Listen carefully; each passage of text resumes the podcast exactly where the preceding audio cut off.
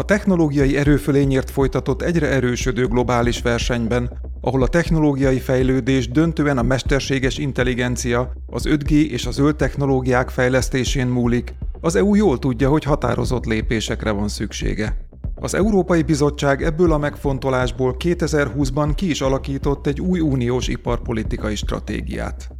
Az ipar kizöldítésén és a digitalizáción keresztül próbálja erősíteni az EU iparát és stratégiai önállóságát, és ezáltal világszintű versenyképességét. A helyzet viszont úgy alakult, hogy a kritikus fontosságú technológiák területén az EU lemaradt más gazdasági nagyhatalmakhoz, például Kínához képest. Nincs összhangban az innováció, a termelés és a gyakorlati alkalmazás. Ezt a csorbát kívánja kiköszörülni az Európai Bizottság a Stratégiai Technológiák Európai Platformja, más néven a STEP létrehozásával. A STEP egyenesen odairányítja az uniós forrásokat, ahol az európai iparágaknak arra a legnagyobb szükségük van. Nem csak a felzárkózáshoz, hanem versenyelőnyük biztosításához és vezető pozíciójuk tartós megőrzéséhez a nemzetközi porondon. Ön a Lépjünk szintet a minőségi jogalkotásért című műsorunkat hallgatja. Ebben az adásunkban a Steppel, a Stratégiai Technológiák Európai Platformjával foglalkozunk. Ezt az eszközt azért hozná létre az Unió, hogy függőségeit csökkentve önállóbbá válhasson, és a folyamatosan változó technológiai környezetben is versenyképes és ellenálló tudjon maradni.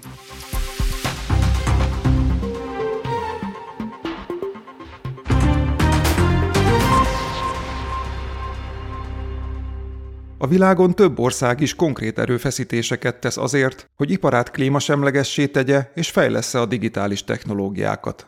Kanada például 2023-ban bevezette a Made in Canada tervet, melynek része egy a tiszta gazdaságot támogató beruházási eszköztár is. Kína szintén a világ elsőségre pályázik mind gazdasági, mind technológiai téren. Ők is előálltak egy 2025-ig szóló Made in China ipari tervel versenyképességük javítására. Ezt úgy kívánják elérni, hogy javítják a gyártásban és az új technológiák kifejlesztésében betöltött globális pozíciójukat, és csökkentik a külföldi beszállítóktól való függésüket. Az Európai Unió ugyanebből a megfontolásból hozná létre a stratégiai technológiák európai platformját. A forrásokat ezen keresztül azokhoz a projektekhez fogja csatornázni, amelyek a mély technológiák és a digitális technológiák fejlesztését és alkalmazását támogatják.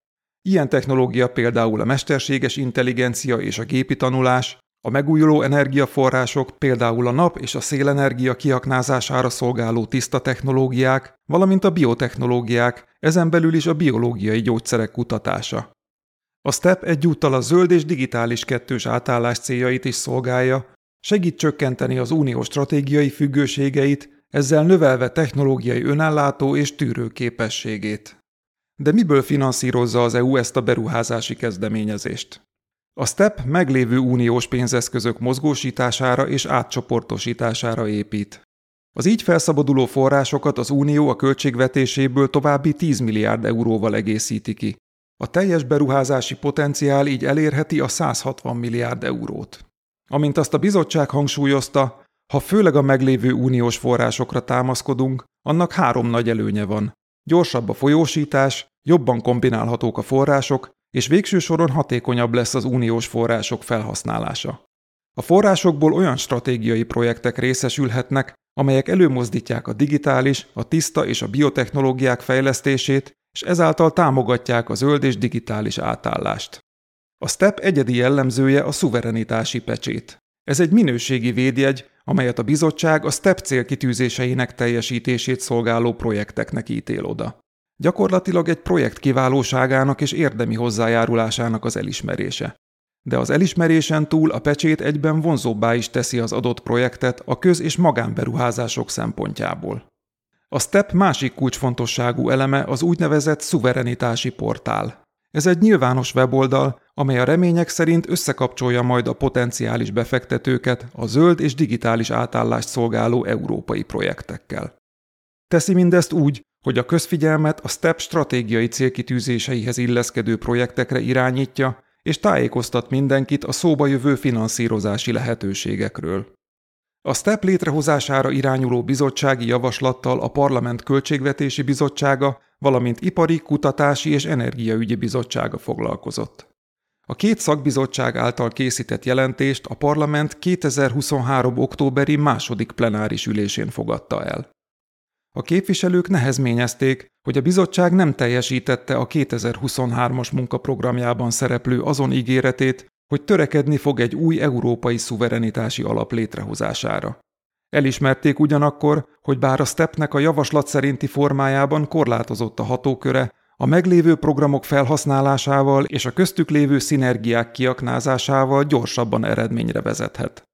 A parlament véleménye szerint a STEP jó próbája lesz a következő költségvetési időszakban bevezetendő átfogó szuverenitási alapnak. Összefoglalva, a STEP több puszta finanszírozási mechanizmusnál.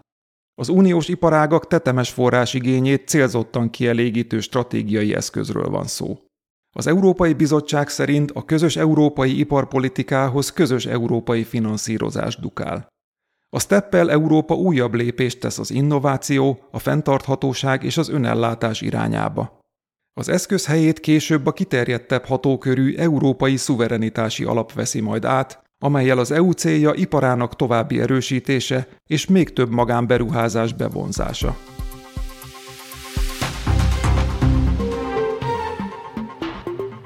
Ezt az adást az Európai Parlament készítette. A témáról bővebben az Európai Parlament Think Tank weboldalán olvashat.